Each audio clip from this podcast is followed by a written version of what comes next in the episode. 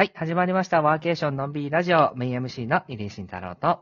ワーケーションコンシェルジュの宮田優がお送りします。よろしくお願いします。はい、よろしくおい願いします。今日もね、前回の、えー、前回の回に引き続き、はい。えーワーケーションコンシェルジュ、愛媛うんの竹内環奈さんにお越しいただいております。よろしくお願いします。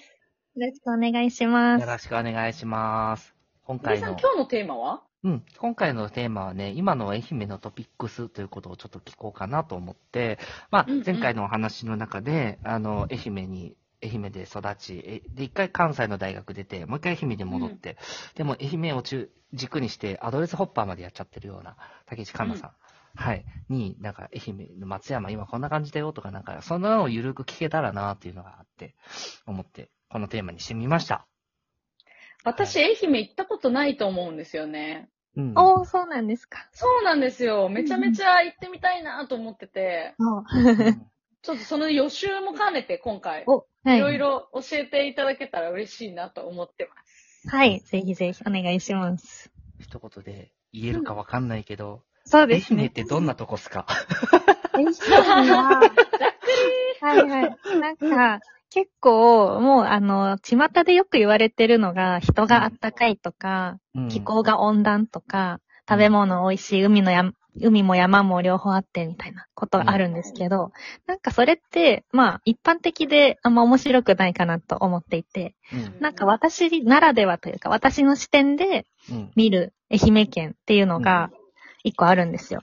うん。それが、ちょっと前回の放送で、その仕事のオファーが、あの、ちょこちょこ来たっていうところが繋がってくるんですけど、うん。あの、人とのつながりをめちゃめちゃウェットに大事にする文化があるなって思ってて、へ はい。あなんか、あの、お仕事の依頼の仕方とかも、うん人の紹介だったら結構二つ返事で、あ、じゃあお願いね、みたいな。そのスキルとか実績とか見ないで、あ、あの人の紹介なんでしょあ、オッケー、お願い、みたいな。そういう風になるのが、東京とかに住んでると全くそれってなんか違うと思うんですよね。うんーなんですけど、なんか、お仕事の頼み方が、うん、パーソナリティ重視みたいな。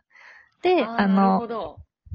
はい飲み友達とかも紹介だから仲良くなるみたいな、そういう雰囲気は結構地方ならではですし、愛媛はより強い感じがしするなと思ってますかね。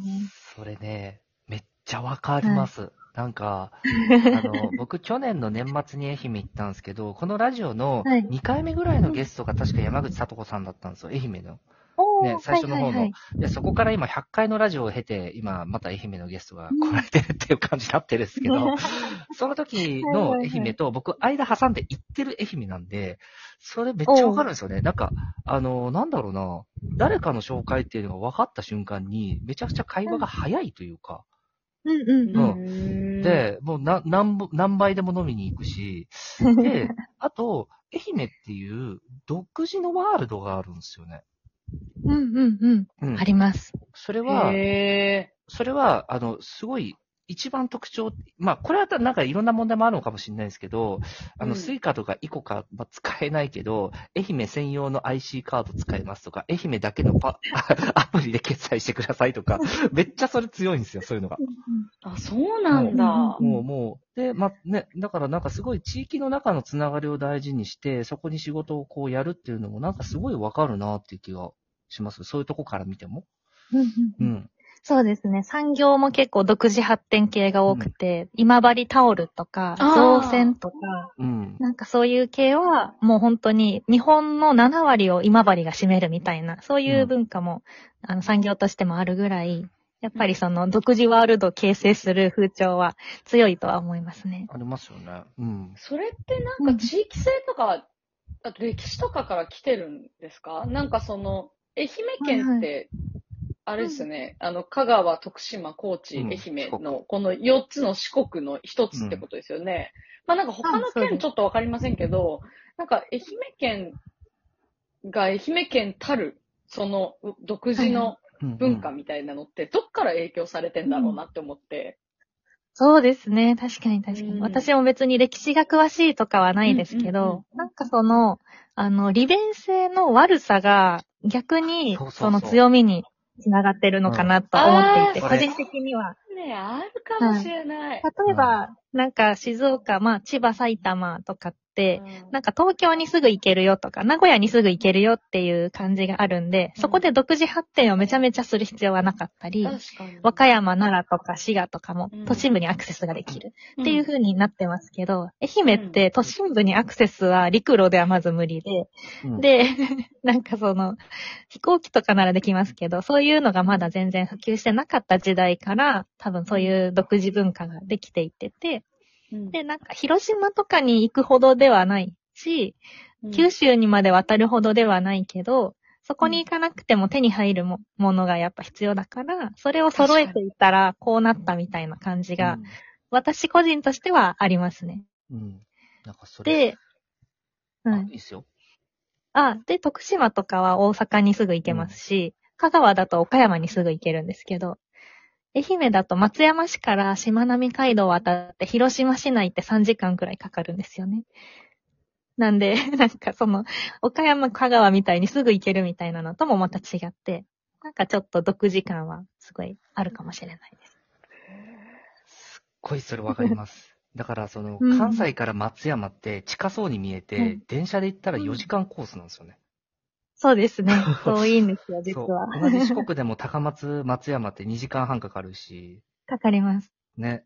うんうん。だから、そう、だから、関西から松山行くのに、選択肢の一番最初に上がるのって飛行機ですもんね。この距離で。そうです、そうです。そう。そうなんですよ。伊丹空港と松山空港50分なんで、そうそうまあ割と、そういう意味ではそんなになんか遠くないんですけど、でもなんかその経済圏っていう意味では飛行機だと繋がらないですよね。繋がらないですやっぱよね。だから、なんかすごい独自な発展をしていかないといけなかったっていう背景もあるような気もしていて、でましてや、もともとその文学の、ま、正岡式さんとか、そういう文学の町として、夏目漱石さんとかのふるさとだったりもするし、はい。うん、なんかそういう独特な歩みを歩んできた上にそれっていうのは、やっぱりあるのかなっていう気はしますよね。だから、その地域、うんうん結構松山って僕すごい思うのが、いや、かなさんどう思ってるかわかんないですけど、うんフリーランスの人多ないですか？多いです。めちゃめちゃいます。多ですよね。はい。うーん。すぐ、あの、石投げたら結構フリーランスに当たるんじゃないかって思うぐらいいますね。フリーランスしいこと無理に発信してないうん。なんか他の地域がわかんないですけど、個人としては体感はすごい仲間が多いなって感覚はありますね。うん。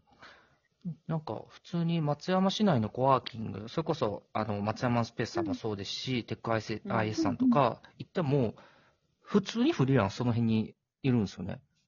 こはいはう、いはい。うん小都市の県庁所在地でパッて行ったらパッとめめっちゃいるしみたいな。ううん で、しかもそういう人たちを繋いでもらう方が僕好きだったりするので、うんなんかそこがなんか、うん、か、すごい特徴的だなって思ってました。うん。うんうんうん。特になんか私が思う感じで言うと、そのさっきもちょっとお伝えした人とのつながりをすごい重要視するっていうところが、結構そのフリーランスが生きていきやすい文化があるのかなと思っていて、うんなんか、も、もともと私自身も、あの、全然実績とか、そんな、ない時から、まあ、この人の知り合いなんだったら、よかったら来てよとか、なん、か、あ、あの銀行に勤めてたんでしょ？じゃあ大丈夫だねとか、なんかそういう感じの、なんか、実績なくてもまあ大丈夫でしょう感が、すごいなんか、あの仕事につながる文化があるんで、なんかフリーランスで今から独立しようっていう方とかでも、なんか、うん。あの人の知り合いなんでしょ？頑張ってるらしいから、じゃあこれお願いねみたいな、そういうことにすぐなるからこそ、あの、フリーランスって そんなに、はい、なんか苦労せずにというか、まあ苦労はあっても、あの、都市部ほどスキルとかそういうの重視じゃなくて、なんか人柄でどんどん仕事がもらえる仕組みっていうのはある気がしますね。確かうん。まあ、さっきの不便みたいなところともつながりそうですよね。に。うなんかもともとそれで生活できなくなったら困っちゃうわけじゃないですか。だって他に利便性よく稼ぎに行けるわけじゃないじゃないですか。うんうんうん。じゃあちょっと出稼ぎへ行こうみたいなことができないから。逆にそういいう、じゃあ愛媛の中はじゃあ愛媛で完結できるようにってさっきおっしゃってたのも本当にその通りなんだろうなと思いますし、なんかそういう、あ、この人のつながりで頑張ってるんだったら、じゃあね、お仕事をっていう、まあ、もっと都会になればなるほど、その、対象者が増えて、うん。き、なんか、選ばなきゃいけない基準も増えるうん。ので、うんうん確かに。なんかそういうシンプルに、そのやりとりで、まあ信頼の上でみたいなことって、うんとっても素晴らしい文化なんじゃないかなって、すごい羨ましいなと思いました。うんうんうん。うんそう、だからなんか愛媛って、行かないとここってわからないのと、行ったら、うんあ、これ、これって本当の意味で、今いろんな地域がもう、これを、こういうことやんなきゃいけないんじゃないのって思わさせられるんですよね。だってうん自分たちの街の中でそういうことをね、お仕事とかもこう、ね、お願いしながらやっていって、変になんか外国をバンって出さないとかっていうことを意識無意識にやってるわけじゃないですか。うんうんなんかそれがやっぱり素晴らしいなと思って、行った時にもう3日間ぐらいで、またこれ愛媛行こうって普通に僕思いましたもんね。おー、嬉しい。うん。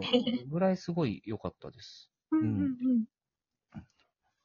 えー、面白いな、愛媛。なんかもう私の想像してた愛媛うん。とまた違った愛媛の魅力が知れて、うん。すごいなんか嬉しいです、本当に。ね、コミュニティのビジネスコミュニティもね、一般社団法人化してあったりとか、いろいろあったりするので、そううん。はいなんかそういう情報もまた概要欄貼っときますか。はい。そうですねよかっ。たら縦横に見てみてください。はい。私が一番見てるかも。はい。というわけで、じゃあですね、今回またゲスト、竹内環奈さんにお越しいただきました。また、あの、次回の放送もですね、竹内環奈さんゲストをお招きしてお話ししたいと思いますので、よろしくお願いいたします。ではまた次回のラジオでお会いしましょう。バイバイ。バイバイ。